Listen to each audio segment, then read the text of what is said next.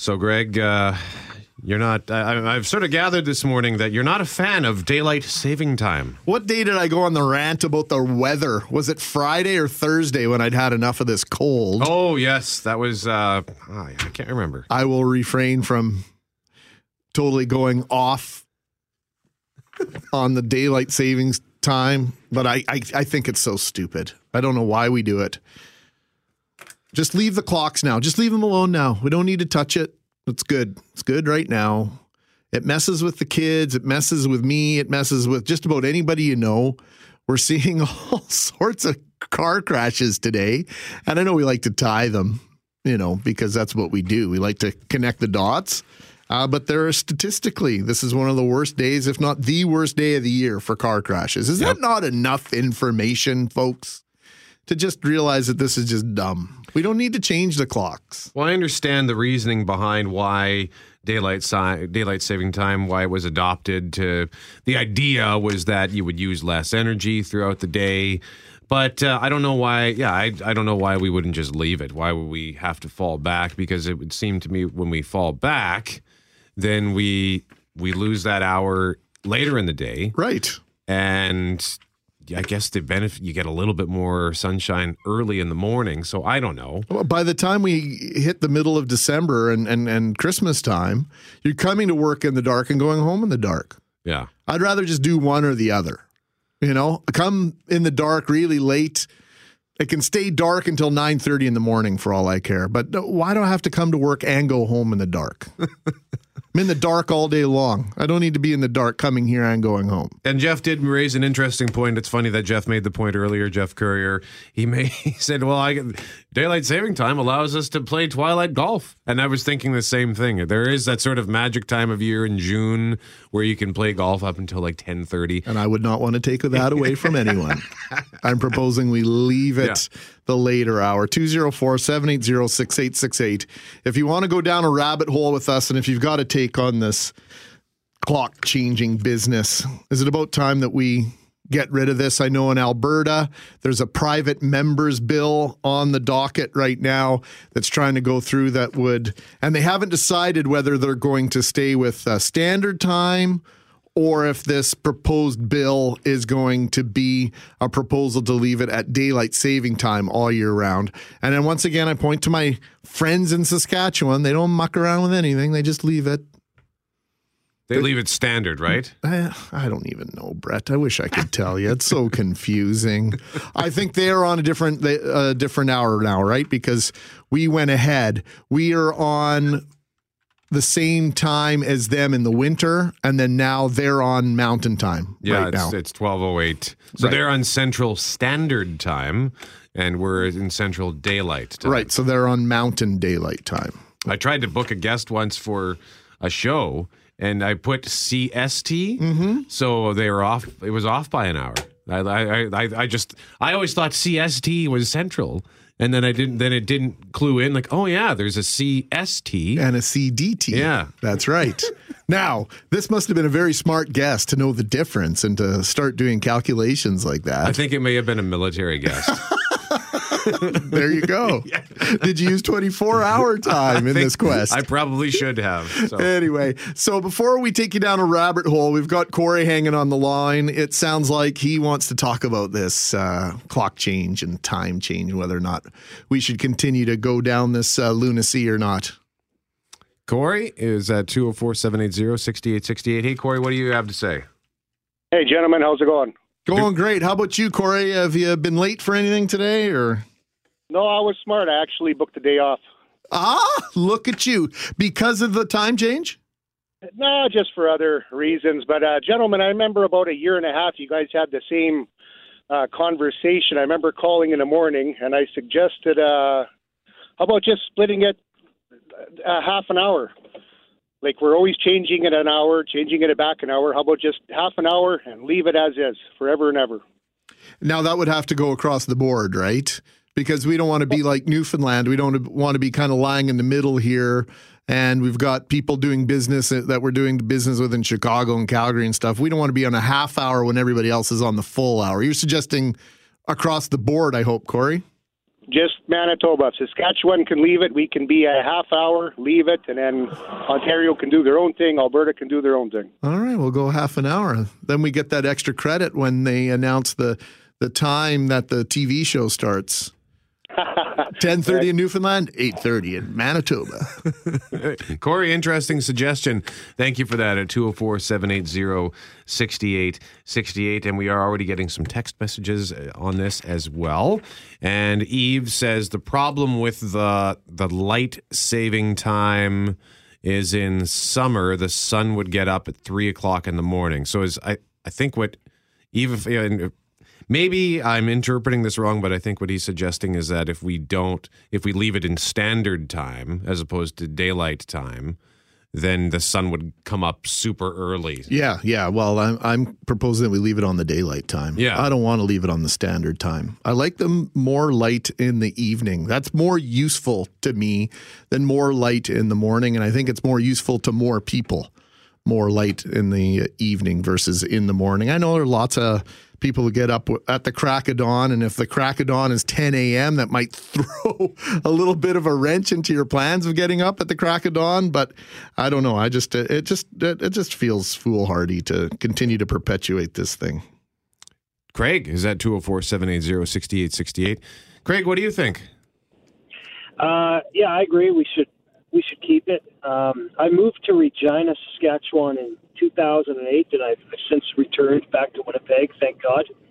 And um, it was like uh, that was like a five-year prison sentence. Um, but they don't have that there, and I tell you, in the summertime, spring, summer, um, it, I swear to God, the, the the sun was full bore in the in the middle of the sky at six o'clock in the morning, and um, that really made it difficult to, to sleep past six. Okay, so if we were going to leave it, then Craig, your vote would be to leave it at the later time and to leave it in daylight saving versus leaving it on standard. Is that right? Well, we correct me if I'm wrong, but we, we skip ahead an hour so that we we prevent that real. We, we save the daylight for the actual day, right? That's why For- we skip ahead For later in the day. That's right. Yeah. Exactly. Yeah. So I would say stick with daylight. Stick with what we have here in Manitoba. Continue with the daylight savings time. Mm-hmm. And uh, because, like I'm sure, like, like you guys mentioned, I'd I'd much rather have my evenings being later. I I, I loved that yesterday, where it was. I think it was you know six thirty at night, and it was still bright out, and I absolutely love it. Right on, Craig. Appreciate the feedback and uh, welcome back to Manitoba. Thanks. All right, Craig, thank you for that. We'll try Don next. Hey, Don, what do you have to say about time change? Well, I always hear uh, people talking about Saskatchewan being so smart, they just don't use daylight saving time. The reason they do it is because the time zone line is right down the middle of the province, and that would kind of split the province into two different time zones. It, it is? Yeah, the, uh, the actually, if you look on a map where the time zones are marked, Yes. the line is right down the middle of the province. So rather than have half the province on one time and the other half on the other, they just decided not to change over. Okay, that's I'll have to investigate that. I'm trying to figure out how that, that fixes that problem, but okay. Well, they stay on the same time, they stay on the same time. Okay. all with, within the same province. Okay. Because I think that is there not a part of Saskatchewan that does make the switch? Because I always, whenever I'm reading about this uh, every year when it comes up and it and it pops up in our newscasts or what have you, I think it, they say most of Saskatchewan stays. Yeah, I, I think there is. Uh, I'm not sure. Is it Lloydminster? But it's right on the Alberta-Saskatchewan border.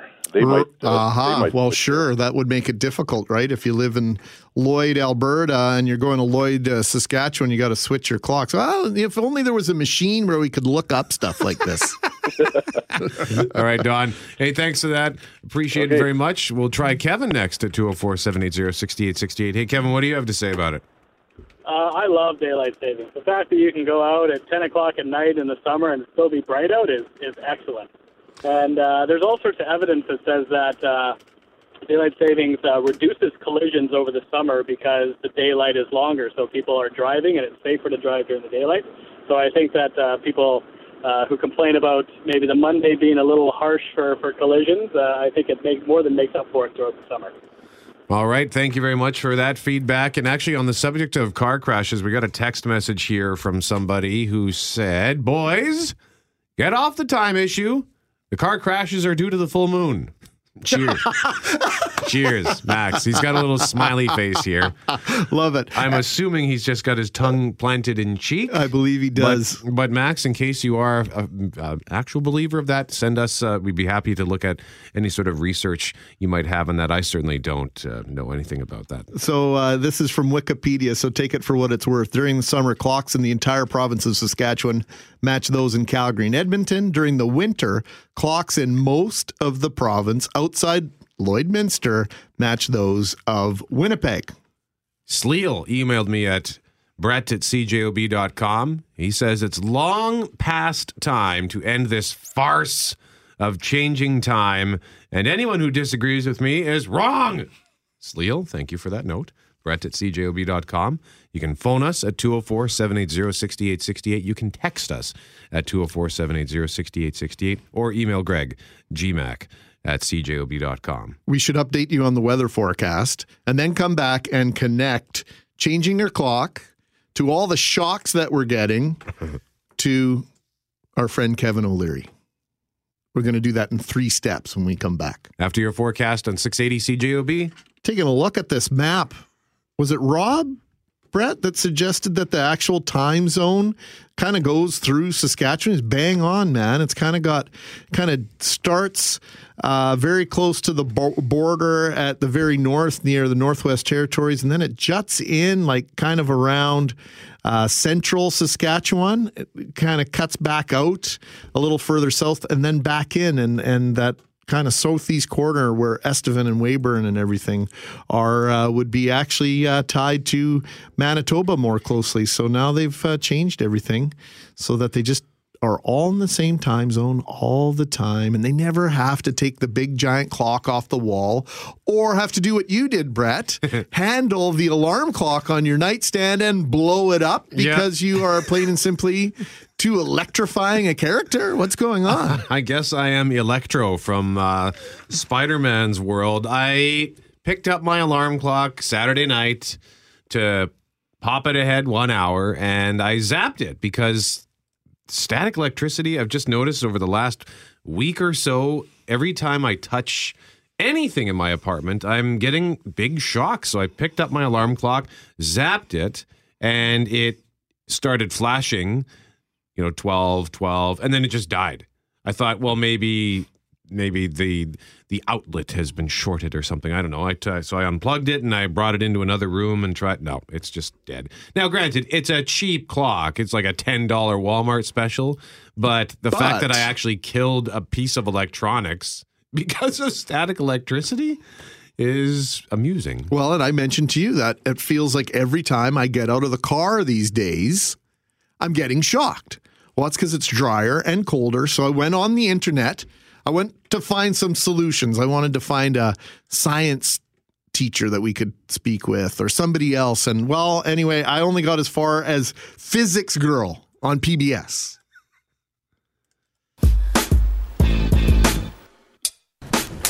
I hate that. Why do you get shocked sometimes when you get out of your car, or when you touch a doorknob, or when you take off a sweater and hug someone? And is there a way to not get shocked? To prevent this from happening, you have to figure out what's happening. So this is called a Van de Graaff generator. I use it a lot in science demos for kids. It's a machine that builds up a ton of static charge, that is, a bunch of positive charges on the outside of this metal sphere, so that when I bring this smaller grounded metal sphere close to it, it discharges through the air in a giant metal spark that will shock you. I hate that. Okay, yeah, yeah, yeah. The kids love Van it. de Graaff generator, blah, blah, car. blah. The violent event here is when you get out of the car, you slide across the seat, and both you and the seat become charged. I want and now some of that charge will leave your body into the air. But if the air is cold enough and dry enough, and you touch the metal soon enough, that charge will quickly leave your body into the metal, and you will feel that. And you'll hear it too as a shock. So, how do you prevent this from happening? Well, don't keep yourself isolated. As you get out of the car, touch the metal on the side of the car, and even if charge is building up on you, it'll continually flow into the metal and it won't build up enough on you to shock you. Problem solved. Either that or rub yourself all over with dryer sheets. I don't know if that works. Someone please try it and let me know. Okay, so she exhibits this. So you're sitting in your driver's seat. Yep. And before you get out of the car, say you touch you touch the frame or the door if you've got a four door or whatever behind you, and then you get up, put your feet on the ground, Uh-huh. and she suggests that that will eliminate the opportunity for you to get a shock because you're staying grounded to the vehicle for longer. That's interesting. Okay, so I'm going to try that. Okay. It sounds like a lot of thinking about getting out of your car, but I'm prepared to try it. I'm prepared to try it. So that got me down another rabbit hole Uh-oh. because we were talking about the alarm clock. Yes. And what do I find?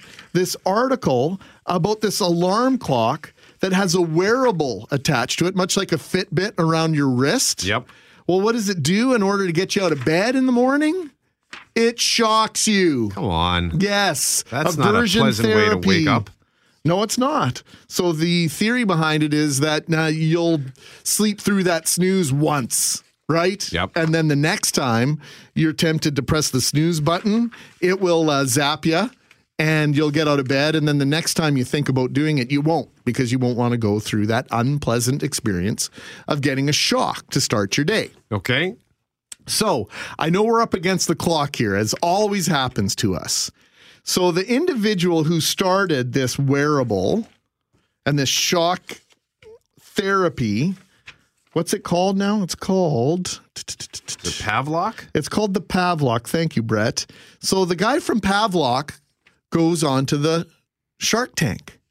And who's there waiting for him but our friend Kevin O'Leary? You're a combination of spontaneous combustion and ADD mixed together. I'm not kidding. It's very difficult to listen to you. Yeah. Luckily for you, I got my undergrad in psychology. To make money, I worked on a rhesus study that used the same technology to modify How many behavior. other degrees, right? And I'm telling you the truth here, so I'm interested, okay? Four sharks are out. But Kevin seems interested in Manisha's habit breaking watch, Pavlok. I believe this technology works because I've seen it work. Your valuation is crazy. So then this is when they start talking about numbers. They start talking about money. And the Pavlok guy's like, it's not about money. We really kind of want to help people or whatever. Well, then he turns down O'Leary's deal. Four months at 7.5% and balloon payment me back in two years. If one third of your projections are right, you can easily do that. It's an offer. It's an offer. This is the problem. Um, damn. This is There's a. There's no problem. Oh, yeah, So there the problem. Mr. Wonderful, is that it's, we're not focused on the money. We're focused more on the, the Not habits. focused we're on the money. You've come to the You're wrong focused more on the place, my friend. I'm here to make money. Let her finish, Kev. Our biggest thing, our biggest goal is to break bad habits around the world. And Mr. Wonderful, like I just, I, I can't work with you. Why not? I'm just worried that if He we work together, You don't like him. I do like him as a person, but I feel like as an investor in the company, it would be really bad. Maneesh, you didn't want an offer here today, I did you absolutely really? want an offer. I You just absolutely Hey, came you in got for one, and why don't you want the structure of that offer? Why It's not? the, the structure is actually quite good. Uh, It's who he's dealing person? with. it's He the person. doesn't I want feel to do a deal with O'Leary. I would take an offer from anybody besides Mr. Wonderful. God damn. Maneesh, you're a get the out of here. Oh! So O'Leary sends Um, him on okay, his well, way. If you are you all out? You. We're all out. Done, Maneesh. All right, Thank you see for you very coming. much. What want to be ya? with a bleep laden adios. So that's how we connected the time change, static electricity to Kevin O'Leary. Who's here tonight? Or he's doing something tonight, right? What is he doing? Doing some sort of presentation in the Metropolitan Theater, four or five hour open house. 127 on 680 CJOB. The news is next. It's 133 on this Monday afternoon. If you're feeling a little groggy, if you're feeling a little groggy, welcome to the club. I like a nap on the best of days. Today I could really use one.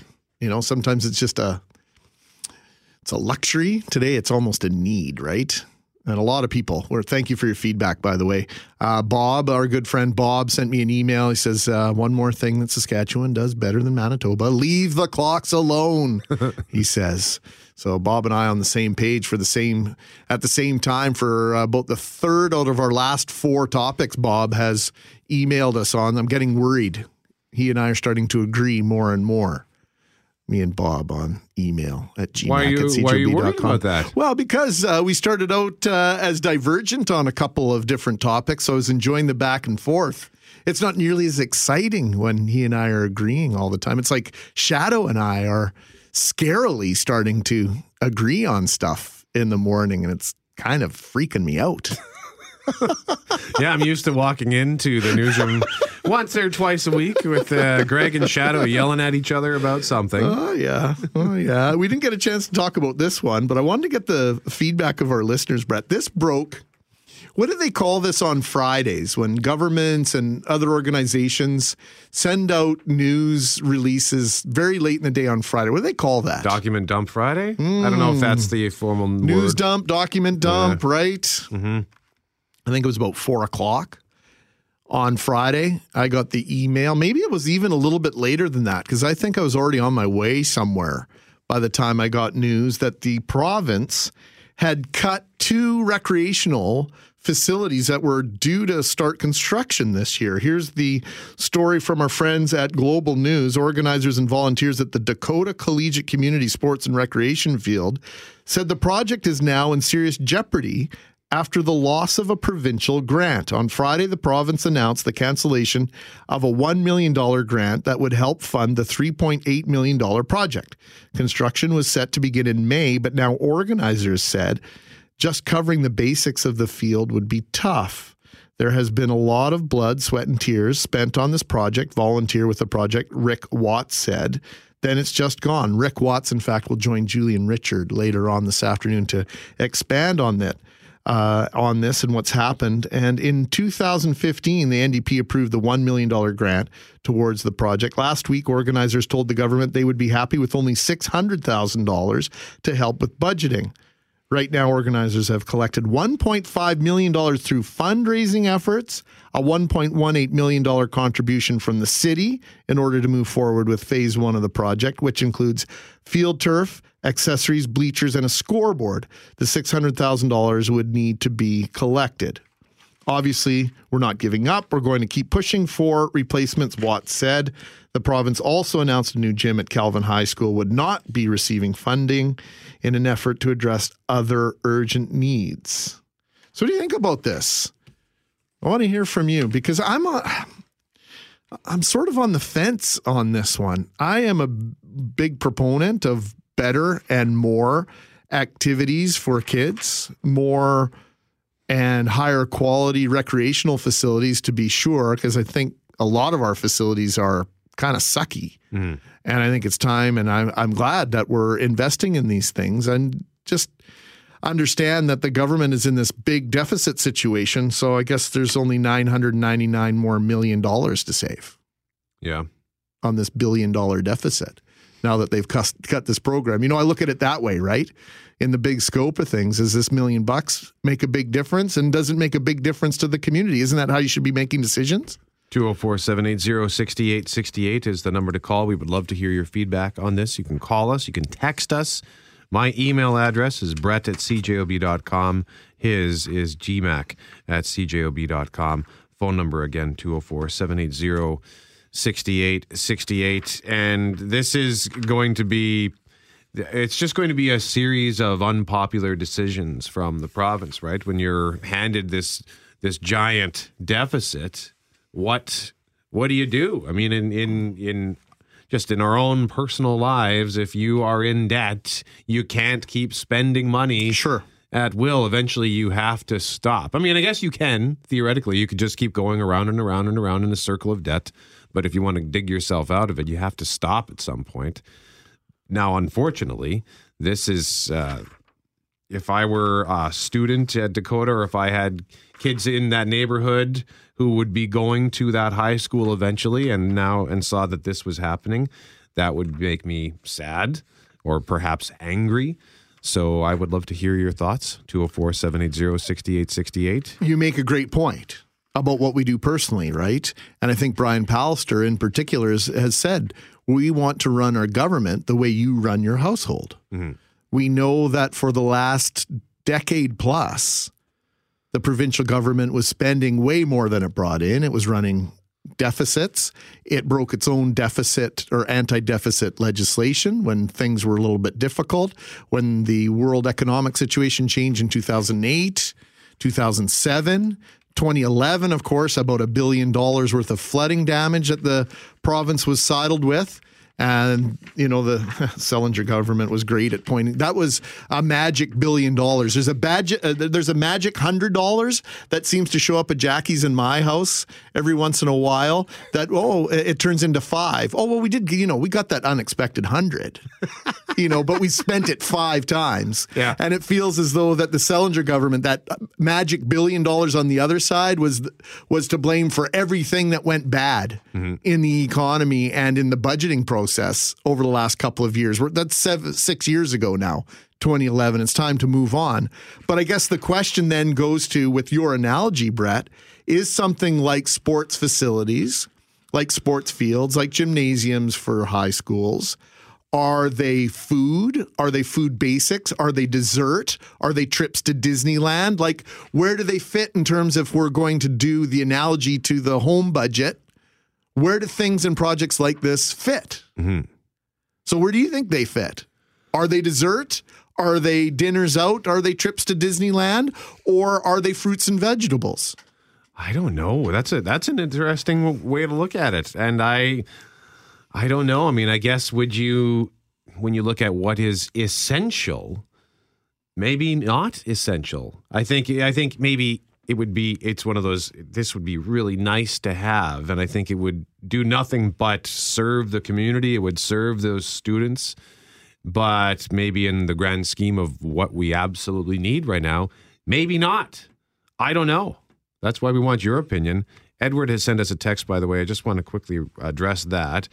Edward says, Didn't Jonathan Toews recently donate a million dollars towards the Dakota Community slash Jonathan Toews Community Center? Yes, that's the Dakota Community Center. We're talking about the Dakota Collegiate Community Sports and Recreation Field, just in case there was any confusion there on your part, Edward.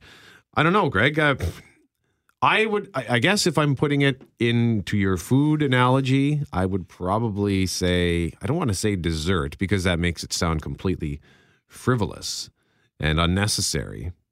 But I don't know. Is it extra cheese on the pizza? You know, like, I'm just trying to boil it down, right? Because you know, in our house, we we make decisions. uh, Like our kids are are involved in a variety of things, a different variety of different activities that we think is essential, that we think are essential to their development.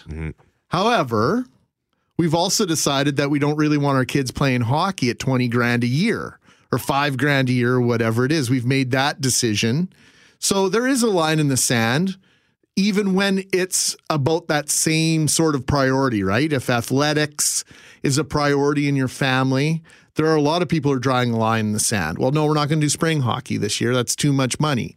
So I'm just I'm trying to find that equivalent in terms of this decision for the government. And I like how you put it. That idea of is it a nice to have? Would it be a nice to have? Yeah, absolutely it would be. Is it an essential? I think it'd be very difficult to argue that a field turf facility at a high school, even though it's going to kind of be a regional priority and a regional resource for athletics, I think it'd be pretty tough to argue that it's an essential. Yeah, I mean, and it would it would it would certainly help make the uh, I think make that neighborhood look. It would spruce it up a little bit. I lived not far from Dakota Collegiate when I owned my house, and I seem to remember there. I think there's a there's a tennis court back there, but it's kind of beat up. you know, yeah, it's been it's been uh, ignored for sure for some time. And I know that they've been raising money to try to to spruce everything up, and they've been doing some renovations to try to bring that corner sort of back to life, to bring that that pocket of Saint Vital back to life. So I think this certainly would help. But again, if it if it comes down to you know, we always hear about cutting frontline services. That's what the critics will always say. Well, he's Mm-hmm. cut cutting frontline services. Well, if he has to choose, and by he I mean Pallister, if Pallister has to choose keep these frontline services intact or give a million dollars to Dakota, I, I I'm glad I don't have to make those decisions. No, so this I just a- get to criticize them. This is a one-time investment. So let's use your analogy again in terms of frontline workers. It's a one-time investment of a million dollars from the province, right? Yeah. How many is that? Eight nine, 10, 12 well paid frontline workers mm-hmm. a year. So if you put that over, say, 10 years, it's one a year. It's one frontline worker a year. If we're talking about layoffs or not rehiring based on based on um, retirement, attrition, I think they call it. So it's one a year for something that's going to have a benefit. And as you were mentioning what they were trying to do in that neighborhood, and this would be good for the neighborhood, I hadn't thought about it that way. But you know what field comes to mind now that you've planted that seed? Broadway and Portage. Yeah, the Gordon. That's uh, what is that? Gordon Bell. Gordon Bell. And that field is being used all the time. They've got lights there now mm-hmm. through some generous donations from the community. And when you drive by there and you see that field being used, I, I know I'm not getting any economic benefit out of it, but it looks a way better than an empty field. Mm-hmm. And I see that and I see young people out engaged. And I know that those are kids that are learning something, that they're not doing anything else. They are not getting into trouble. They're on that soccer field. They're playing uh, they're playing soccer, they're playing field hockey, they're doing all sorts of things with that field. And I feel like that's a worthwhile way to spend the money. Whenever I drive by there, I think that that was a good investment. I yeah, I, I will agree. I think the same thing too. I remember when they first built it. Because what was there before? Wasn't it like a car dealership? And then it was an empty lot Right. and there was Canada Post was going to build a facility there. They ultimately ended up building it out by the airport, I believe. and so it ends up being this beautiful field. And when they first built it, when I, when they when it was finally done, I thought, wow, like that looks great. Right. And uh, I thought it's a nice uh, boost for those kids and anybody who gets to use that field, really. So that's a great comparison. So I think, yeah, maybe maybe in a short term setting, it doesn't seem like it's something that is essential, but long term, the benefits I think would be would outweigh the short term pain. So short term pain for long term gain, as it were. So you think maybe this is one of those things where the government should plug its nose and keep the funding in place? Ha. Sorry, I'm just using your words. I'm not trying to use them against the against you in any way. I'm just trying to sort out where you feel. How about we go to the text messages? Here's from Jack. He Well, says, how about Okay, you wanna take a break for yes. weather? Yeah, let's pause and get our get our forecast update. 204-780-6868 is a number to call. We're getting a lot of text messages. Would love to hear your voice if you have an opinion on this. 204-780-6868. The province has cut a million dollar grant for the Dakota Collegiate Community Sports and Recreation Field, as well as the new gym that was announced for Kelvin High School. That's not going to get funding in an effort to address other urgent needs. What are your thoughts? 204 780 6868. Your forecast up next. Brett McGarry with Greg Mackling. We are asking for your thoughts on the province cutting funding to the Dakota Collegiate Community Sports and Recreation Field. That uh, the organizers and volunteers for that say that project is now in serious jeopardy after the loss of a million dollar provincial grant. And Kelvin High School as well. The province has announced a new gym at Kelvin would not be receiving funding in an effort to address other urgent needs. So we do have Greg on the phone. Greg, we're going to get to you in a moment, but I just want to read this text message here that we we referenced Greg you referenced uh, the Gordon Bell Mhm. the field by the Gordon Bell High School I'm reading this as well. and I said yeah it looks great text message at 204-780-6868 wow you sure don't live here in the West End I live by that quote green space it has done very little to improve the community looks good to them commuters from the burbs when they drive by Interesting. Okay. Thank you for the thoughts. I mean, and you're right. I don't live in the West End, Nope. but But multiple times a year uh, when I'm driving by, I notice the kids out there, you know, playing soccer uh, and opportunities to play other things that I don't think they would otherwise have. Uh, but uh, that's a great uh, feedback. Thank you very much. It's just like when uh, home care. Uh, no, no. You know what? You you read another one. I'm going to reread this one just to make sure that Well- I can put this one to air from Perry. well, let's go to Greg at 204 780 6868. Greg, what do you think? Well, guys, the uh, the Dakota project's right in my backyard, and um, honestly, that I, I've been the volunteer coordinator for Bonivital Soccer for about 15 years to look after fields. we don't even practice over there. It's it's so bad.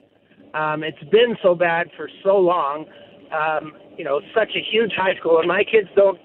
My kids are graduated. My kids didn't go to that high school, but you know, the the problem that we have with most of the projects, and I'll use the new new field at St. Vital Park, which is dedicated to soccer, uh, or the uh, football field over at Elmwood Collegiate. I, I don't want to sound pessimistic or even disrespectful, but you go to those locations and you'll see the big board up there funded by the provincial government, funded by the federal government, whoever has come up with the money, but they don't provide any money for maintenance. And Yep. so they spend $100,000, $200,000, $400,000 if it's a turf field, but if it's if it's an irrigated field, they spend about $200,000.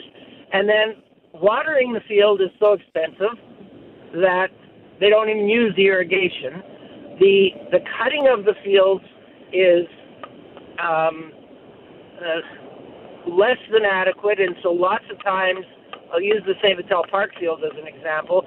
The guys maybe get out there and cut it every two weeks. So what do they leave behind? They leave furrows of, of cut grass deep that burn the grass underneath. When that grass finally blows away, what's there but bare ground? The weeds come in and take over the field. And I've seen this time and time again where where no maintenance fees to these kinds of projects are provided. Um, and so in the end, we're just, you know, letting it down the drain. So, you know, I know that Brian Mayes has worked tirelessly uh, to try and make this project a go. It's it's really badly needed. There's there's only the one football team, uh, high school team in in Saint Vital. Uh, there's, you know, Glenlawn has a, a soccer field uh, that's a turf field, but other than that, you know, there's really no place to go run, like on, a, on in a track situation. So as far as trying to encourage kids into athletics, you know, running, jumping, uh, throwing, those sorts of activities, there's there's nothing, you know, of a of a competitive level uh, project. And again, I, I know we're I know we're not the states, but I'm in the states probably three or four times a year for athletic endeavors, soccer in particular, and the facilities down there. Uh, I don't know. It's just you can't even compare. We're third world in most cases. Craig, thank you for your thoughts at 204 780 6868. Dave, we'll take you very quickly. What do you think? Well, I applaud this government for being prudent. I'm 70 years old. I live on the river at Selkirk. I've worked on just about every one of the big floods over 50 years. We're looking at a tremendous cost coming up in the spring. If you knew your car was going to break down in two months, I'm sure you wouldn't be taking a trip to Hawaii.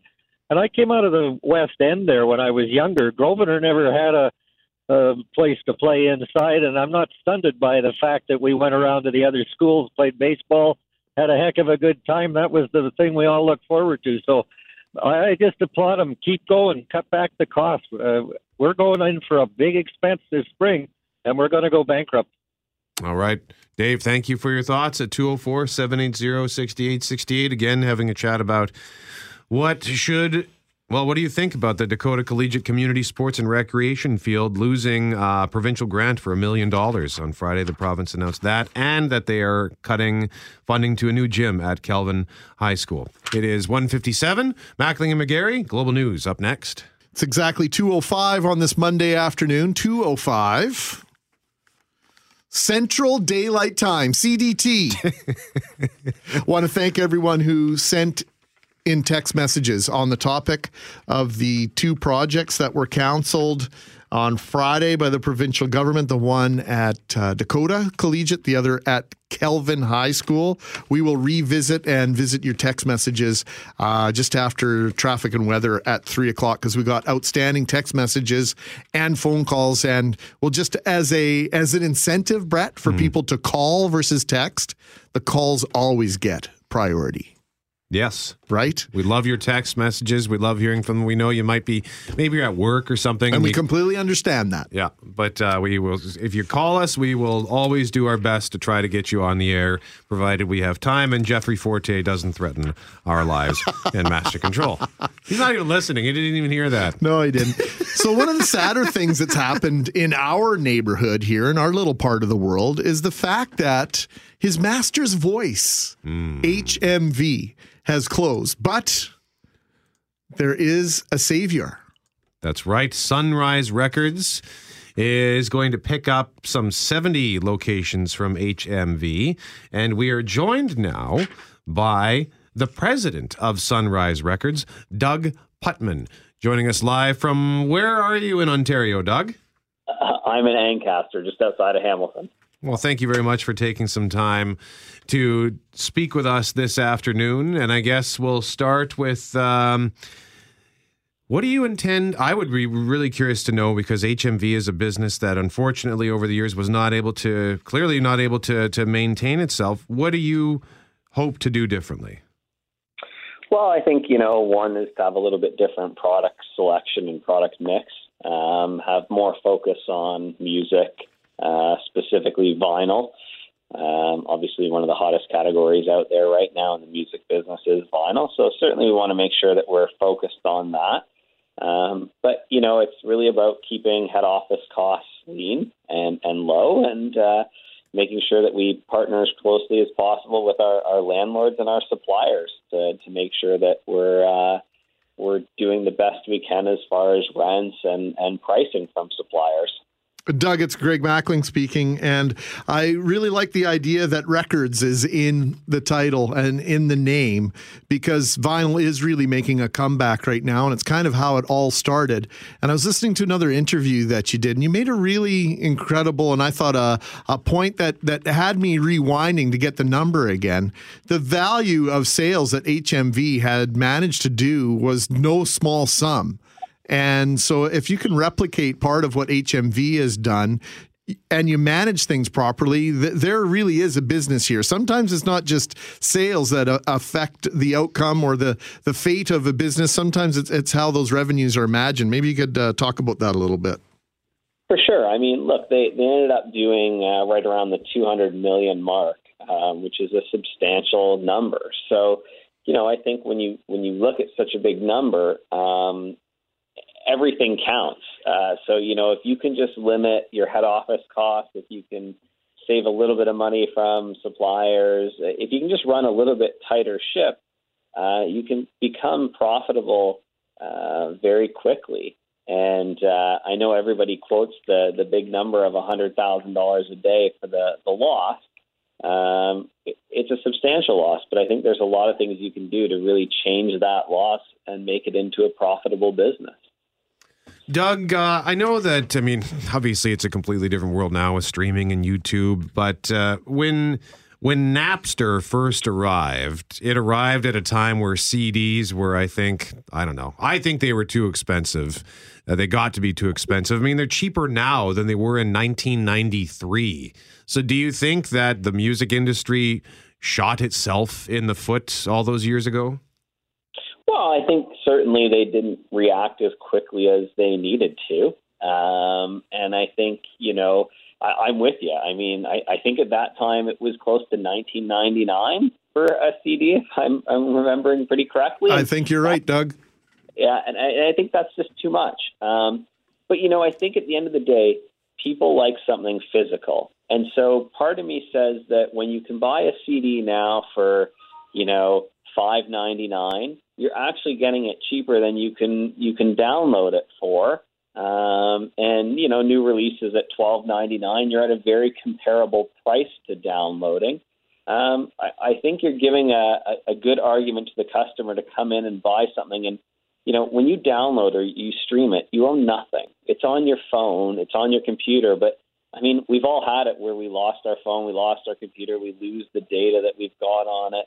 Um, with this, you still have something physical to collect, to have on your shelf, and to keep forever. So I think there is some value for people in actually buying physical content. Doug Putman joins us. He's the president of Sunrise Records. Sunrise is taking over 70 of HMV's location across the, the country, including two here in Winnipeg. There's going to be a Sunrise Records at Polo Park and another at Kildonan Place. And uh, Doug, maybe tell us a little bit about you and your your road to this role with Sunrise Records, how you, you came to to do this because you're a young guy. You're you're barely 30.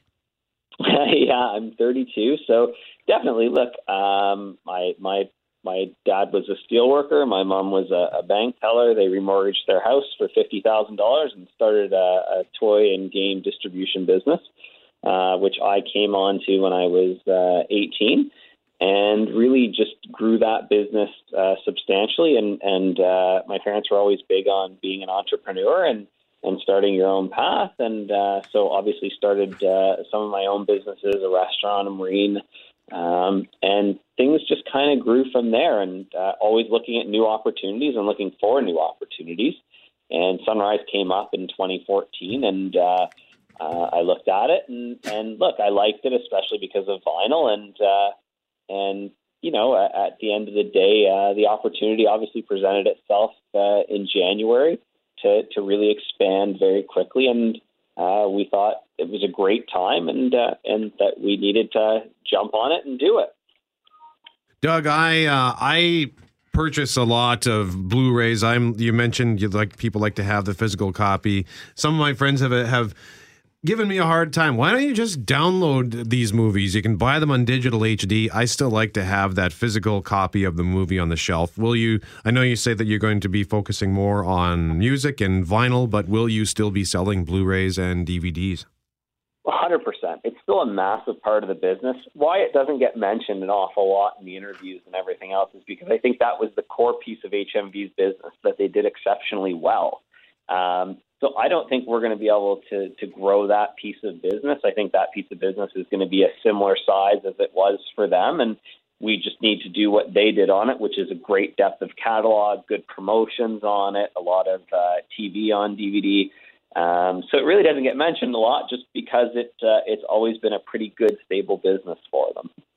So, Doug, I harken back to my teenage years and I think about I bought all vinyl. I had friends who were in tapes. I'm just old enough that cassette tapes were just getting popular when I started buying music. And then CDs didn't really come around. My first CD, I think, was Van Halen's OU 812 in 1988, 1989.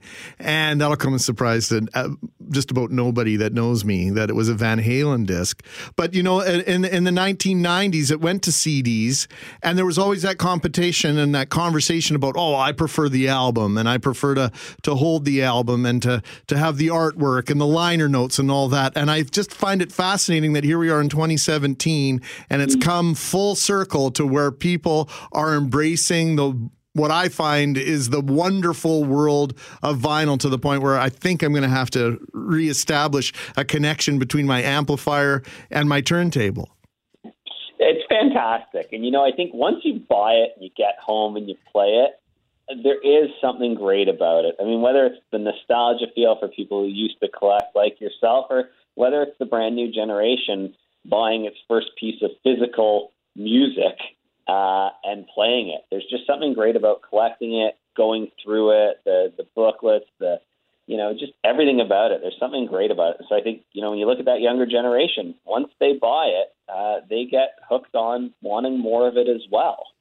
Well, and it's interesting as well that there is this pushback to to move towards vinyl. There has also uh, been in recent years this push towards high resolution audio, and I, I think pushback maybe is the operating word here because for years we got used to crappy audio thanks to things like Napster and Kazaa and LimeWire, getting all these garbage copies of these digital rips of these songs. There are young people who grew up probably had no idea that there was such a thing as good quality audio until they finally sort of got smart enough to look into it and they're realizing, yeah, this music can sound so much better. Yeah, I think you're bang on in that, but I think it was important that they did launch vinyl for that. Um, because it, it is. I, I don't know. Look, I like CDs too, but there is something great about vinyl. I think the size, the way it looks, you know, what you get with it, the added values of it.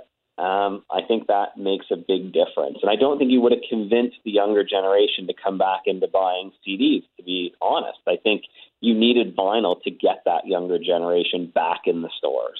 Well, and I, I know that uh, when it started to shift away from vinyl to CDs, uh, I always sort of lamented, like you, even you get the CD and it has sometimes they'd have the sleeve with the lyrics, but I there's just something magical about holding a vinyl record with a nice, the big artwork on it that you can't get from CDs. So, Doug, is this go- is this going to be enough? This idea of nostalgia and this idea of, of holding it again is it, obviously you believe it's going to be, but how are you going to convince us, and how are you going to get us into the store for that first time and and to to touch it and hold it again? Well, look, I mean, I think we have to offer an experience, and whether that's meet and greet with the greatest artists, whether it's live concerts in the store, whether you know just an acoustic concert, um, I think we need to use those things. We need the artist community uh, to be behind us and and to really uh, use their power to, to get people back in and appreciating the art and the culture behind this. Uh, I think that's the the biggest thing. And when you come in to have a great experience, that want that makes you want to come back in. And I think that's uh, that's what we have to do. Doug Putman is the president of Sunrise Records. And Doug, we've already mentioned uh, you will have two locations in Winnipeg for sure at Polo Park and Kildonan Place. When will we know if you're going to pick up the other two HMV locations in Winnipeg? Yeah, we're hoping to have that final list at the end of this week. Okay, so not too far off. And the the employees who currently work at HMV, uh, you are going to be. Uh, they have to apply to work at Sunrise. Yes. Correct. Yeah, they're uh, they can apply online at careers at sunriserecords.com. Um, and uh, basically, we would love to hire them. We definitely want to to get as many of the HMV staff as we can. So is it is it like a formality sort of thing where they're applying, or or, or will well, HMV? Sorry, they go ahead. still need to go through the process just like anyone else, but you know they've already got uh, a good history. They have a good background, so I think it really, you know, it really helps when you can hire people that already know the business well and know the customers well. Um, that being said, look, in every business, no matter how big it is, there's great people and then there's, you know, not so great people. So you still have to make sure that you're hiring the best people you can. Doug, I love uh, the way this sounds, and uh, please promise us you will let us know when you come to Winnipeg. We'd love to meet you face to face and meet you at uh, one of the new Sunrise record stores. That sounds great. I really appreciate you guys doing this for us. Thanks, Doug. Really appreciate your time this afternoon. That's Doug Putman. He is president of Sunrise Records. Brett, you mentioned the fact that two locations of former HMV, or I guess they're current, right? Slash former HMV locations uh, confirmed as Sunrise Record locations. There is a possibility of two more uh, remaining and, and uh, entering the fold of Sunrise Records. Indeed. And speaking of music. 680 CJOB's Fly Away to U2. Your time to win is now. Michael Brommel. I'm ho- I hope I'm saying that correctly. Michael Brommel, perhaps Michael Brommel. I'm going to go with Brommel. I think this looks like a Brommel, like Okay. a like a pommel horse. Two M's and two L's? Yeah. Okay. What do you think? Uh, we'll go with Brommel. okay. Michael Brommel, 204 780 6868. You have five minutes to call. And why do you want to call us, Greg? Well, why wouldn't you want to call us in the first place? but ultimately, at this time, in the next four and a half minutes or so, you will be entered to win a trip for two to see U2, the Joshua Tree 30th anniversary concert, BC Place Stadium, that takes place Friday, May 12th. We will send you to Vancouver. We'll even bring you back. We'll set you up in accommodations in a hotel for two people, two tickets, May 12th, May 13th, and that will be announced March 31st. The winner will be announced with Shadoe Davis Friday, March 31st. Listen for your name. You can go to cjob.com and enter your name, and then listen at 710 with Shadoe, 1110 with Jeff, 210 with me and Brett and then 510 on the news with Richard and Julie. If you hear your name, you have five minutes to call. If you call within that allotted five minutes, you will be entered to win the trip. It's just that simple. Go to cjob.com if you want to have your name in consideration to be announced at one of those five times throughout the day. Michael Brommel, you have five minutes, 204 780 6868. Your forecast is up next. 224 ish. coming up to 224. Mackling and McGarry. Are, are we in delay? I always I always forget when we're in delay. We are in delay. So do I have to add 30 seconds or take away 30 seconds? So it, it is two. 20. 24 because you're hearing us in the future in the past That's right. know. Yeah. For us, it's 223. It's but for the really listener, complicated. it's 224. it's way too complicated for me, especially on this day after I've lost at least an hour of sleep. I asked you off the air if you went to see King Kong. You very quickly told me, no, you didn't get around to it. No. Uh, you going to go see it this week? I believe I'm going to go see it either uh, tomorrow or. Well, I was thinking maybe tonight, but probably tomorrow. And uh, we, you and I were talking about a movie um, that featured the work of one of the Key and Peele guys. Oh, it's the that Get Out. As I understand, it's still 100% on Rotten Tomatoes. It is not. It, uh, Uh, it unfortunately, it little has bit? fallen to 99 percent. You got to be kidding me. because one I won't see jerk it now. Gave it a bad review. It has one negative review out of, I'm just pulling the page up, 180 reviews posted on Rotten Tomatoes, and one of them is wrong. And the guy who gave it a negative review is the same guy who gave Toy Story 3 a negative review. What is wrong with this guy? Anyway, I have not seen Get Out, but He's, he's, he's clearly trying to gain some notoriety, I think so. right? Yeah, and For he was a, a stick in the mud. and he was late to the party on post and getting his review posted on Rotten Tomatoes because it was 100% through its opening week. So this review came late. It's almost like he's doing it just to I think that's probably what it is. He's getting himself noticed because people want to know who's the crank. Uh, but no, I did I have not seen Get Out. I did see Logan last week and I'm going to see Kong Skull Island at some point. Do you have to go see Beauty and the Beast? I do. Yeah. Yes, I'm, I'm. I've been obligated to go and see Beauty and the Beast. I, I, love Emma Watson, so it won't be too difficult for me to work through that couple of hours of big screen excitement. And Beauty and the Beast is a great story, right? Yeah. So, and of course, the controversy with Beauty and the Beast, with uh, kind of Disney's first openly gay character. Although I think if you go back over time, there you might chart a couple that you might had some uh, theories about in terms of their sexuality. I don't know why it's uh, such a big deal in this day and age, but there are some groups that are making a big deal of it. I'm looking forward to it. Yeah, I Should be a great movie. Well, and they've done such a Disney's done a really marvelous job. You could argue that it's just a big cash grab as they try to resurrect all of these or turn all these old animated classics into live action. But you know they're doing a great job. Sure. So like the Jungle Book last year. Oh, the Jungle Book was fantastic. What a job they did with that. And I was one of these people who's like, ah, yeah, yeah, yeah, whatever. How much different can it be? what I want to see that. I've seen it nine times in my lifetime. How different can they tell it? Well, it changed everything. With the live action or the CGI, it was it was absolutely spectacular. So yes, I'm looking forward to Beauty and the Beast. And what's that movie again? I got to write it down. The one, the the Key and Get Peele, Out. Get Out. Hey, Fortier, did Brommel call by the way? Michael Brommel? We had a Michael Brommel call, Not but the right the one? Michael Oh Brommel. no! Oh, that's two days in a row All right. where we had the wrong like person with the right name. Okay. Global news is coming up next, and then we're going to talk about sidewalks and skywalks. It's right there in the word. Delay. right? Gee whiz. You still, in case you're just tuning in, I'm wrapping my head around this concept. Greg was saying it's 220 coming up to 224 and then he said well hang on are we in delay so is it 223 or 2 so yes right now looking at our clock for example it says 233 but when you hear it it's going to be 234 because we are in a 30 second delay Which makes complete sense. I'm still having a hard time wrapping my puny brain around that. Uh, Brent Bellamy is a good friend of our station, good friend to Winnipeg, in my opinion. Uh, weekly or bi weekly, you'll see his work in the Winnipeg Free Press. He is an associate and creative director at Number 10 Architectural Group, and he's also a member of the CentreVenture Board. And Brent, uh, great to catch up with you. The headline in today's article Downtown Must Embrace Winter, Not Hide from It. Uh, talk a little bit about uh, skywalks and the idea, as they call it in Calgary, the plus 15 system, and Minneapolis and some of these other larger cities that are, are learning about what they did wrong. Is that fair to say when they implemented these skywalks? And, and what can Winnipeg learn uh, from these other cities and our own experiences that they pertain to uh, skywalks?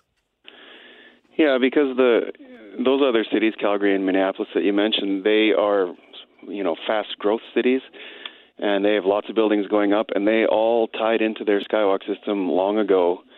And so now they have these systems that are Winnipeg system is about two and a half kilometers long. Calgary's is 19 kilometers long, and uh, um, Minneapolis is about 13 kilometers. So they they're exponentially larger than Winnipeg's, and they're sort of understanding now that there are impacts to it. I know we all love walking indoors, and I fully acknowledge that. And I'm not saying that skywalks are bad.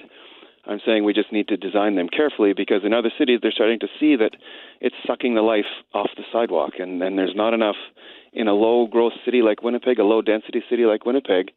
That causes problems. There's not enough people walking downtown to split them on, on essentially two sidewalks, one above the ground and one on the ground. So what happens is there's the market that would support, say, a, a shop on a on a sidewalk or a restaurant is being split. They're half the time they're in the skywalk, half the time they're not. In the evenings, they're not. You know, from 11 a.m. till three, they're in the skywalks, and only in the winter. And so we're dividing the market up, and there's not enough people around to support that. And so you can see that you know the shops on the skywalk are not exactly thriving, and neither are the shops on the street. So it's we just have to be very careful with how we do it. So, do you think then, when when these things were first designed, like was the idea simply to to have something to help us fight our cold climate in the winter?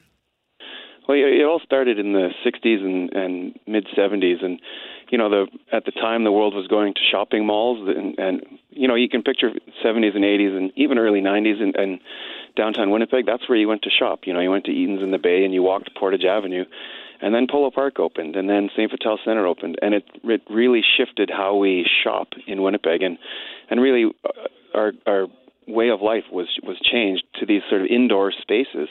And across North America, almost uniformly, that's the response to that was to make downtown a shopping mall. You know, we ended up building a giant shopping mall on Portage Avenue, tearing down dozens of buildings and building a shopping mall and connecting them with skywalks across the downtown. It was a response to that sort of idea. But now we're sort of understanding that downtown can't compete with, like you see, Portage Place can't compete with Polo Park what what makes downtown special is that urban feeling and walking on the sidewalk and sitting on a patio, you know, enjoying a beer after work. That kind of that kind of culture. That's what downtown needs to do to compete with the malls. It can't it can't out out suburb the suburbs. And the original concept uh, might have been somewhat sound, uh, Brent. If you look at when Eaton's was open, right? You had what uh, suburban mall would have anchor tenants. You had Eaton's in the mm-hmm. Bay, kind of at one end and the other, and City Place was a thriving mall for a short period of our history. All three levels of that place had retail in it. Portage Place, you would walk from one end to the other and back on a Saturday. But the original concept, and I know you weren't practicing architecture then, neither was I working in the media then, but if my memory serves, I believe that the original concept for the skywalks across Portage Portage Avenue included the idea of having escalators uh, down to the street level on Portage Avenue so there wouldn't be that disconnect between street level and skywalk level. Am, am I dreaming things that didn't happen? Yeah, that's exactly the point. And, and when I wrote the article, it wasn't to suggest that you know that skywalks are terrible.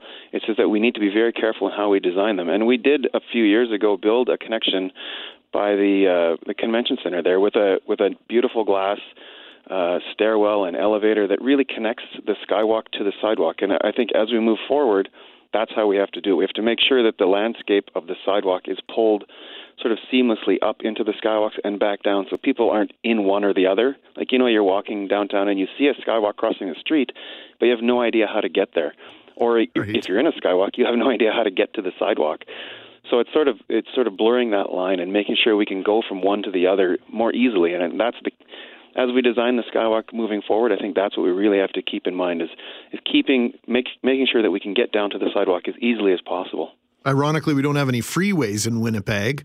Yet that's the only other time I've felt as discombobulated is being in Minneapolis or Los Angeles and going, but I just want to get right up there with my car. And but I have that same feeling when I'm a pedestrian in Winnipeg. How do I how do I that's just like 13 feet away. I want to be up there where it's a little bit warmer. Like even when you're going to a Jets game, if you yeah. don't come from the proper side or the proper part of downtown, you have to walk outside all the way to Portage Portage and Donald, even if you've come southbound on Hargrave, you get to that corner at Hargrave and Portage where the Jets gear store is. Well, there's no way to get into MTS Center or into the Skywalk system for a block on either side. Yeah, and it and the, the problem is that they're controlled by um, private business owners, so they can close sort of whenever they want. You know, there's there's this. It's not truly public space. It's it's sort of quasi public space, and to really make it uh, accessible to everyone, and and accessibility is a big piece. Like I've heard a lot this morning on Twitter and other and other emails that you know it's an important piece for accessibility in our downtown, and I agree with that. But then we need to make it really accessible, and uh, and not just have people only being able to access the few buildings that are attached to it, but make it really connected to the sidewalk and to these these connections that are very visible and easy to, that you can just flow from sidewalk to skywalk easily, and, and it all becomes sort of one sort of holistic system. Brent Bellamy is a creative director at Number 10 Architectural Group and is chairman of CentreVenture's board. And Brent, with our climate in the winter, and I and I don't want to to be sounding negative like I'm focusing on winter, but how do you encourage people to actually use the sidewalk in the winter if there is access to a skywalk system where you can just stay inside? Yeah, it's an interesting thing. Um, the, the, if you actually design for the climate, you you can change the climate quite considerably on the sidewalk itself. There's been studies that show by designing the sidewalk properly and, and having uh, overhangs on the buildings that protect you from rain and snow, and looking at how the sun hits the sidewalk and how you can control wind, you can actually control the temperature by as much as 10 degrees Celsius. So if it's minus 10 in the air, you can make it feel like zero degrees Celsius. And by using all these sort of tricks, you know, catching the sunlight, blocking the wind, um, making sure that the, the building's set back so the sun comes down to the sidewalk. Uh, there's all kinds of tools you can do. Even things like heaters. And in Montreal, what they're doing is they're actually um, doing an in like almost like an in-floor heating system to to warm the sidewalks to uh, three degrees Celsius. So there won't be any snow. You'll feel warm. You can walk the sidewalks and it'll feel like it's much warmer than it actually is. And those are some of the creative ideas I would love to see Winnipeg move forward with. If we're going to truly be a great winter city, we can't just sort of squirrel away and hide from it three months a year. We should embrace it and, and design our city um, so it's more comfortable on the sidewalk, so you don't have to go into the skywalk. Oh, Brent, and on that subject of uh, of designing things so that we avoid the wind and that we make it warmer, I'm just thinking of the windiest corner in North America is Portage in Main, and it's in our downtown. What is it about that particular corner, the way that it's designed, that sort of creates that kind of wind tunnel? Do you know anything about how that works? Yeah, it's the skyscrapers. To be honest, it's also the fact that you know, the wind starts on the uh, other side of the Rocky Mountains and it comes down uh, near Banff there, and it doesn't slow down until it basically hits Richardson Building at the end of Portage Main. There's nothing to stop it, and it's truly a wind tunnel. And and when we design buildings, you can study that quite carefully. It's a very uh, it's a very careful science, and you can understand how the winds are going to um, going to be affecting the, the public realm. And so when we design buildings, we can really study that and, and design them so the wind doesn't hit the the sidewalks. You know what happens is the wind hits the face of the building and it goes straight down and it hits the sidewalk and then it curls back around. So it's you can design so it doesn't. You can put a put a canopy over the sidewalk so when the wind's coming down the face of the building it stops. Uh, there's all kinds of things you can do. We just have to be more creative. And in some cities, they're actually starting to to legislate that kind of thing and, and to require wind studies and require that you actually deal with it. And I think we can do that too. Well, that's part of being a winter city, and and Brent, you and I have spoken about this, and, and how Edmonton really seems to be shifting ahead of Winnipeg, and in, do, in, yeah. in terms of embracing their status as a winter city and doing all these things that you're talking about in terms of design features, and and just one more thing on on Portage Place, as I look at this picture that was included in the article in the press today, is Mm-hmm. just that idea. I can remember that one of the first concepts for Portage Place was to actually build it on the three lanes, or actually at that time it was four lanes uh, of cell of the uh, the I guess it would be the eastbound lanes closest to Eaton's in the Bay, and to construct the building there, and then have build four new lanes essentially where Portage Place is now. and to kind of shift Portage Avenue. Now, so what we ended up, you don't remember that? I'll find No, an article. I'll find an article on that. Yeah, it- it- Yeah. it's it's well, people didn't want to get rid of that sort of iconic look straight down Portage Avenue towards Mm-hmm. Richardson Building, etc. But instead, we kind of Mickey Moused it with these. You know, pedestrian bridges, these skywalks across Portage Avenue. And as I look at them every day when I come to work and every day when I go home, I go, boy, do those ever need a facelift? I'm going to ask you a question you didn't ask in your article or answer. Is it time for those skywalks to go? You know, uh, I work at Number 10 Architectural Group, and my boss actually designed those things, so I have to be very careful what I say. He's looking over my shoulder right now. it was his first job, and he reminds me of that all the time when I complain about them. But uh, I totally agree. The problem was when they designed those, they put retail in them, and if they were just little hamster tubes that carried people across Portage Avenue, they would completely uh, th- their expression would be completely different. But because they're twice as high and twice as wide as they needed to be to just move people across, they really impact that view down Portage Avenue, and you can see it now with all the new towers it would be a really spectacular view to see down that canyon. It would be like a real New York kind of feel, and it's just completely lost. And that's why I took that picture in the paper to kind of show that. You can imagine if that big skywalk wasn't going across there, that view would be pretty spectacular.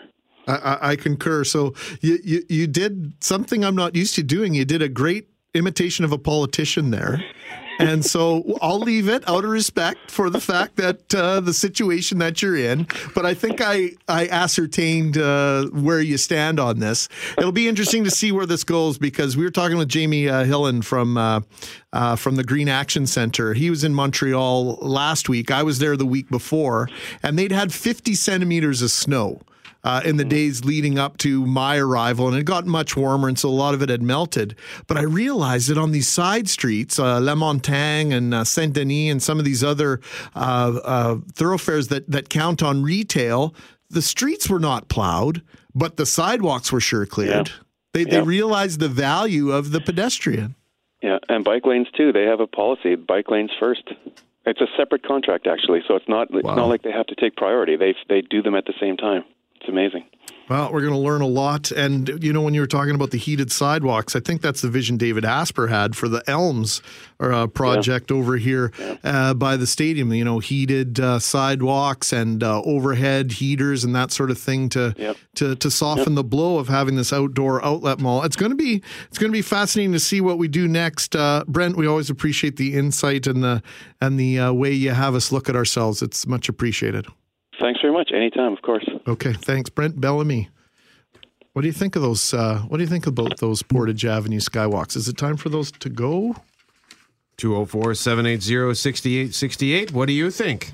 Give us a call, give us a text 204 780 6868. So so do you think like actually they should just take them down? I don't know. I like they're ugly. Sorry to Brent's boss.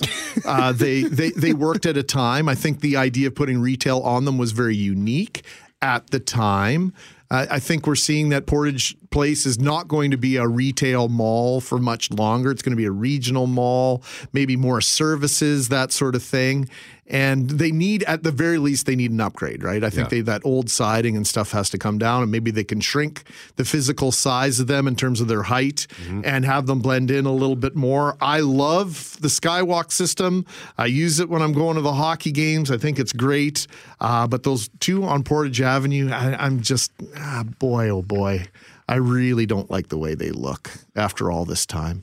Are they can you even add and this is and this is forgive my ignorance sort of thing because I don't, you know, you spend way more time downtown because of the the the ice hockey contests that you go to see. Yes. But uh, can you so like let's say you park in Portage Place. Right. If you can you Yes. then can you go up through the mall and then through the skywalk That's even right. after the mall is closed? Yes. Okay. Yes. So it's always open, never an issue. Okay. Um, yeah, I mean, it's great with the fact that you can leave your attached garage, never put your jacket on, get in your car, go and park indoors. You never have to take a jacket to a Jets game, even if it's minus 30, if you do it right. Yeah.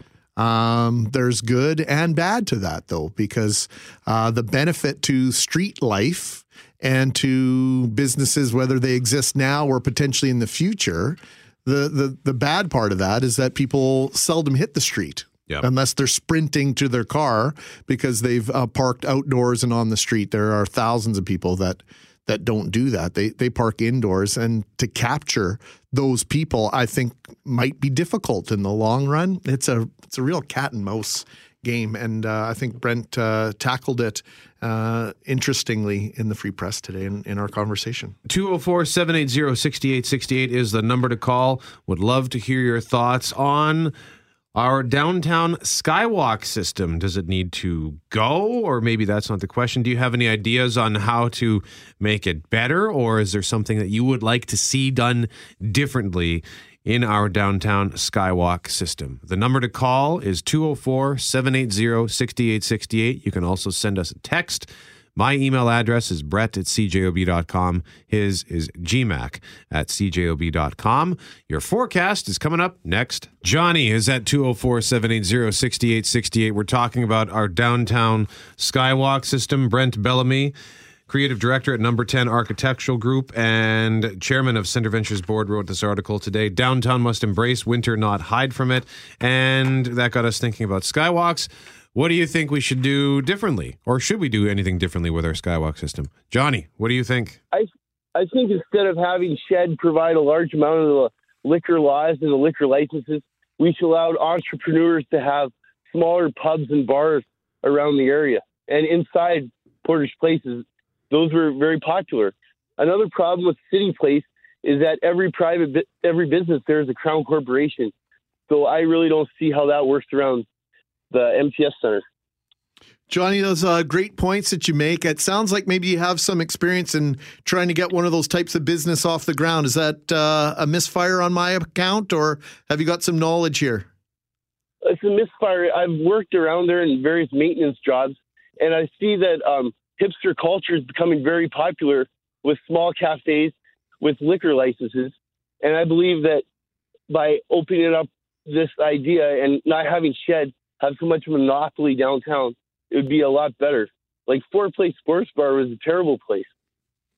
Johnny, appreciate it. Okay. well, hang on, Johnny. Before you go, why did you what did you hate about foreplay? What was wrong with Well, they're foreplay? closed now. It doesn't matter. Well, well, it's closed now, but why would they advertise it for children's parties? Everything was broken. There was a little rough bar. This is across the street from the MTS Center. Yo, Johnny. I mean, it should be a bump in place. A bump in place. I agree. And you know that Johnny mentioned City Place. Yep. And Portage Place. Uh, you've been to West Edmonton Mall? Yep. They've got the one section of West Edmonton Mall. They call it Bourbon Street, right?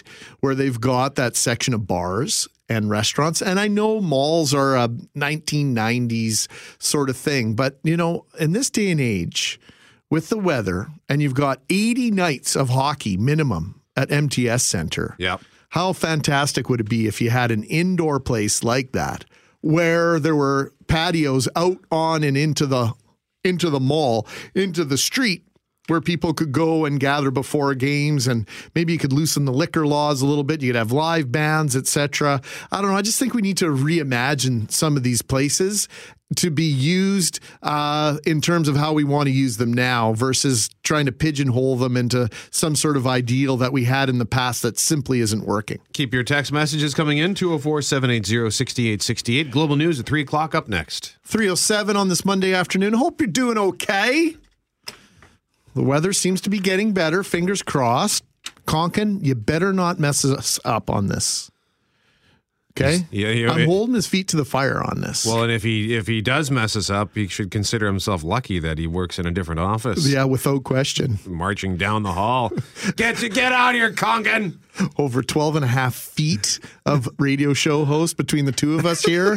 we will mess you up, Conkin, if you uh, take us back down into the minus double digits for daytime highs. There you go. The gauntlet is down.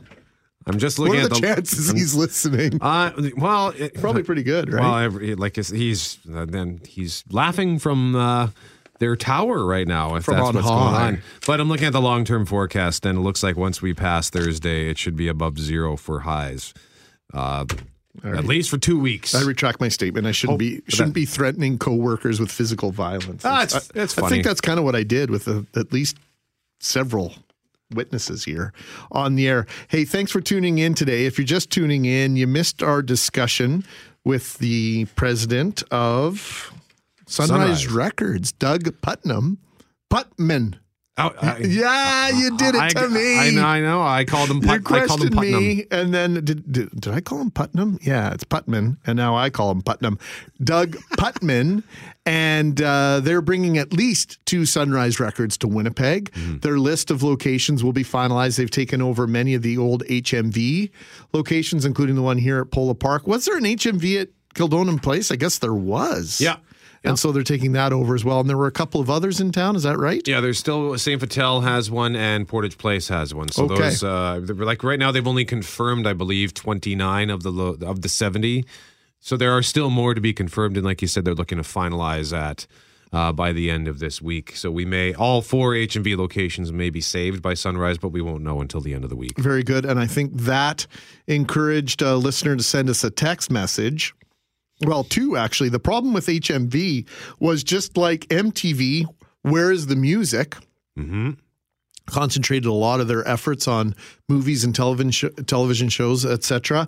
And then uh, same listener sent us a message saying, "Yeah, I got a 300 disc player at a yard sale last year for 20 bucks." Good job. How That's times a nice change, find. right? That is a nice find. I can't imagine what that would have cost in its heyday. I always wondered if HMV, if they there, because there was definitely a shift where they you'd walk into the store and music was no longer front and center. It was movies.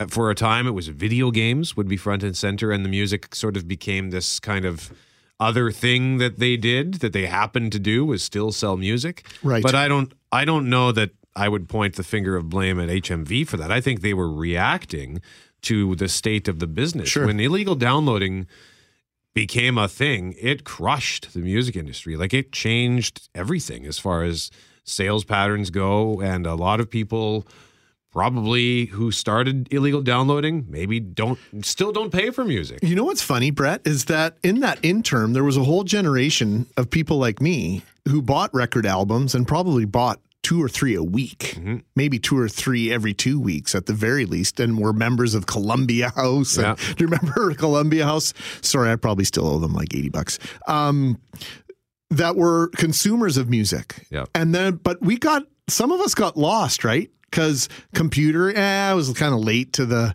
late to the game on having a computer in my house. And then it's like yeah i can play solitaire on it and i can send an email but the whole downloading of music and stuff that seemed like a whole extra step. So i would just listen to my old music mm-hmm. right on cd or, or what have you. And i mentioned to you that i thought that hmv missed a golden opportunity to kind of be the hub of digital downloads where you could actually go. People that were that are now in their mid to late 40s and early 50s and older you know go and get an mp3 player sell one like the folks at uh, chapters did with the kindle and show me how to use it and let me be the one stop shop. And I'll come in and download the MP3s. You can show me how to do it. I'll pay my buck or my buck 50 a song or whatever it should have been. They were really slow to react to be the music experts and they and and I think a, a lot of places have missed that opportunity to shift with the times. But I always, I mean, I, I always wondered if that if that's the retailers or if that was the music industry Maybe. itself. Oh, I the music industry has a shoulders a lot of this blame because di- the digital technology was available. Like we saw it with Napster, that oh wow, they, you can access all of this music digitally. They were horrified. They of it. should have got on top of that instantly. Sure, and and formed that because that what they allowed to happen is they allowed new habits to be formed. That's so right. whereas I used to buy my music. Hey, I I downloaded Napster and I I, I think I have bought one or two CDs in the last decade. Now, if I want to listen to music, it's all streamed on Google Play, and I pay for that. I think that's eight bucks a month or ten bucks a month, or I'll just watch a video on YouTube. Right. But it got me out of the habit of buying CDs because that, coupled with the price, we were talking with uh, with Doug from Sunrise about how CDs are cheaper now than they were in 1993. They they went for the I remember that they jumped from 12.99 maybe up to 14.99 and then suddenly they were 18.99, 19.99 and I thought that's crazy. So Yeah. it was that combined with the arrival of things like Napster just changed everything. So indeed that would have been wonderful if I could walk into HMV and just buy a song had I been able to do that at that time, I think they could have changed. They could have formed habits. Most people my age, that's how we started buying music was buying 45s. Mm-hmm. Was buying, you know, the wax or the vinyl single. For, then they were a dollar forty nine. Yeah. I can remember going to downtown Brandon to, to buy a 45, and it was a buck 49 in 1978, 1979. Now I pay a buck a song. Like the record companies, if they, the music industry, they really, uh, I think they miscalculated dramatically on what A, what people are prepared to pay, because I think p- people are prepared to download it in a legal fashion, but don't don't soak me, man, because they were clearly soaking us for a long time. If I'm paying the same for one song in a digital form today as I was 30 almost 40 years ago as I was then, I would say you were soaking me, just like MTS was soaking us for long distance when we used to pay 20, 30, 40 cents a minute. Now you pay $4 a month for all the long distance you can consume. nope, you weren't soaking us at all, were you? and you know, you, on the subject of singles, I actually did buy. I used to buy a whole bunch of CD singles at the the Portage HMV in remember particular. when that was a thing. They, when they when they had that room sort of off to the side, Where you uh, could listen. Yeah, you could listen, but they also had they had a huge wall of CD singles, most of which were imports or special order things. But Did they be, have the headphones on the wall, Uh, or was that after? Oh, they uh, they did. They they did have them on the wall. I think in the main room, um, but in the this little sort of side room where they like they had a lot of all of their import stuff and their electronic dance music. I used to buy a lot of that, and it would all be on CD single. But a lot of it was imported, so that would end up costing quite a bit. Like sometimes I'd pay like fifteen dollars for a song, but I would pay it. So when it suddenly became available online for not fifteen dollars. for not fifteen dollars. It, was hard to justify Yeah, massive, spending that money. massive miscalculation there on the part of the uh, record industry. Hopefully, they're getting back on track now. Sunrise Records, and I love the fact that it's called Records, coming back to Winnipeg in at least two locations: one at Kildonan Place, one at Polo Park, and a couple of other topics that we delved into earlier this afternoon. We'll get back into after we check in on traffic and weather together. We were talking about Skywalk system downtown, Brett.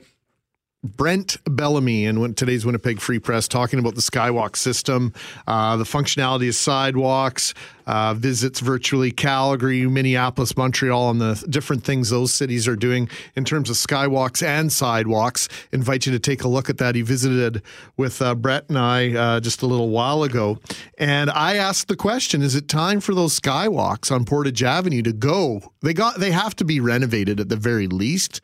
They are absolute giant fossils and testaments to the 1980s. You know, in that that ugly green and, and whatever color copper or whatever roof those are. But they, they've got to be renovated. But maybe it's time for them to go all together. We got some neat. Um, we got some neat feedback on skywalks, including from Tim. They should uh, build some skywalks with glass floors. That would be cool. I think that would be cool. Yeah, that'd be really that'd be interesting. I think uh, it would certainly look neat from the street if they if you're underneath it, for example. Or I don't know. I I'm trying to think in Calgary. I think in the old Eaton Center, they had glass floors uh, over top of, I think it was Fourth Street, uh, and you could look up and you could see uh, people's uh, feet there walking across. Mayor Juba envisioned a monorail, monorail system down Portage Avenue. They could run a raised monorail system all the way down Portage using the walkways as stations. That's an interesting concept. I like that idea. And here's a text from someone who says, My family is from Germany, and in most cities there, the sidewalk and most main streets are heated. Even in minus 20, it feels great. I know nothing about that, but uh, that's a. I, the streets too. That's kind of cool. That is that's that's that's crazy. I guess they're I don't know what they're using there. I'd love some more information on that if you could send it to us at 780-6868 so we could do some research. Sounds fascinating. 322 coming up to 322 on 680 CJOB. So keep those text messages coming our way regarding what you think the city could do with the Skywalk system if you have any ideas on how to improve it. Traffic, weather, and sports. All up next. Coming up to 338 on this Monday afternoon. He's Brett, I'm Greg. We've been having several conversations this afternoon, including the Skywalk system in Winnipeg. Brent Bellamy joined us to discuss that. Uh, it's a lot smaller than it is compared to the plus 15 system in Calgary. That's uh, almost 19 kilometers long. Here in Winnipeg, what is it? Two kilometers, barely two kilometers long. Yeah, I was and about stunned when I read in that. Minneapolis. Yeah, 15 kilometers. Yeah. That's crazy. yeah, it's a spectacular way to get around, but it does pose some issues in terms of distributing uh, the people that are available to purchase things, right? In terms of retail. And it's a situation uh, that is highlighted in a community the size of Winnipeg because the number of people downtown is so finite. And uh, what do we do? How do we encourage people to to patronize stores at the street level? And that's part of the discussion. Another part of this discussion that bore out of and came out of our talk with Brent was whether or not it was time for those. Uh, skywalks that go across Portage Avenue to come down or at the very least become renovated. Grant sent me an email, gmac at cjob.com. They should expand the skywalk to Portage in Main. There was some concept drawing a few years ago in the Free Press with some wild above ground crossing at Portage in Main. It was very unique. That is what we need to do there. Anyone can open up the area to ground level crossing, but that is boring. Some kind of innovative above ground crossing would be far more exciting. And circling back to the suggestion of glass floors and concerns about ladies in skirts, it's opaque glass. It doesn't have to be completely see through. I know a lot of sometimes people think of their front window or the glass door that you might have in the shower, but uh, I hear where you're coming from. Maybe it would be uh, opaque, so you wouldn't have such a clear view at anything like that. And then, Brett, another conversation we were having had to do with the provincial government on Friday announcing the fact that it was cutting back, in fact, eliminating its funding for two projects one at Kelvin High School for a new gym and one at Dakota Collegiate for a new field. And we wanted to know whether or not these are a priority. And we tried to use the analogy of our home budget and in light of the fact that Brian Pallister has quite often suggested that we need to run government like we do our household budget. Before we carry on with that, I just wanted to quickly piggyback on the, the Portage in Main. The Oh, sorry, Reverend- no, no, no, no, no. It's okay.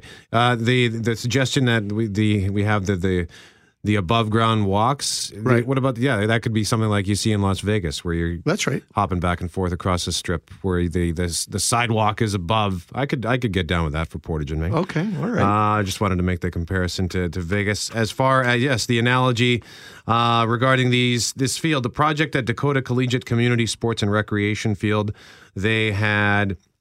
Uh, plans to well it's a 3.8 million dollar project construction set to begin in may and there was a million dollar provincial grant that has now been taken away and this would have gone towards what was it now there was a scoreboard and a turf field Right. um, staring me right in the face here, but I can't seem to see the, the full details as to what it was going. Oh, a turf field, accessories, bleachers, and a scoreboard.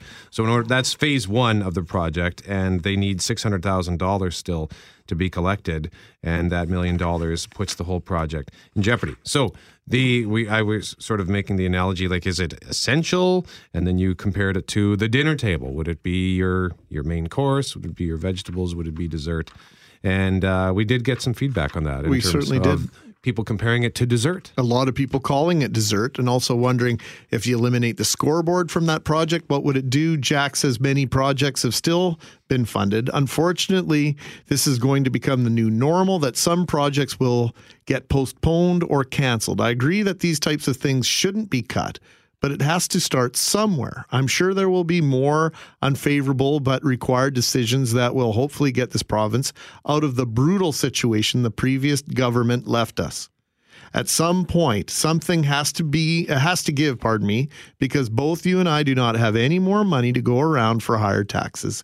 It's kind of nice to see some of these tough decisions unlike our wish wishy-washy city cuts quote unquote cuts Jesse says, I agree 100% that we should run the province like we should run our house. I think this Field is a dessert. The community has places to play already. There are no expenses that are 10 billion and the every expense we make is going to be a drop in the bucket. Getting back on track is not one decision, it's going to be lots of little decisions. Perry says it's just like at home. Where can the money be used most as much as a nice field facility would be nice? It isn't keeping a person working an MRI for 10 years if you're sick, which is more important to you. And then Jesse sent us a fabulous uh, text. I agree 100%. We I read- should just read that one, sorry. Oh, sorry. I was listening to you. I just I was reading other ones. Sorry, man. Oh man, I, I am paying attention. Sorry, brother.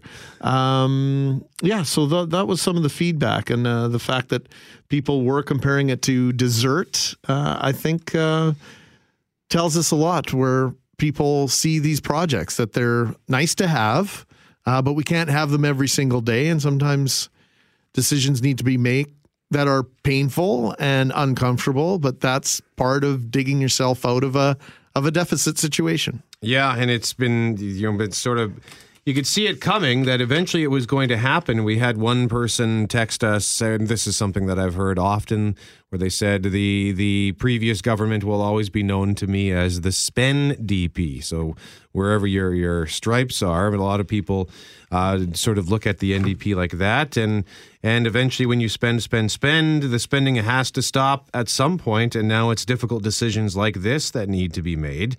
And uh, they did say that I know that a lot of the money they raised has come from private fundraising, and perhaps they'll have to continue that Mhm. and raise it through more uh, private avenues. It is three forty four. Do you have another email yeah, there? real quick. Pat said uh, in the in the three months leading up to the April 2016 provincial election, the NDP were making three announcements every day. There are hundreds of projects that are currently on hold. Where does it stop? Jeff Forte just gave me a great reminder. Thank you, Jeff.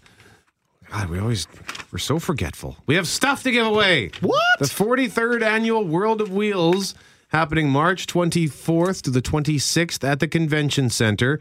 And today's trivia question involves one of the guys who will be in the celebrity showcase.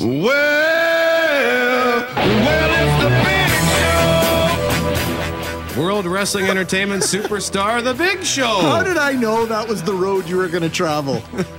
I just knew it. The seven foot, 450 pound monster of a man who puts his opponents out of their misery with a devastating choke slam.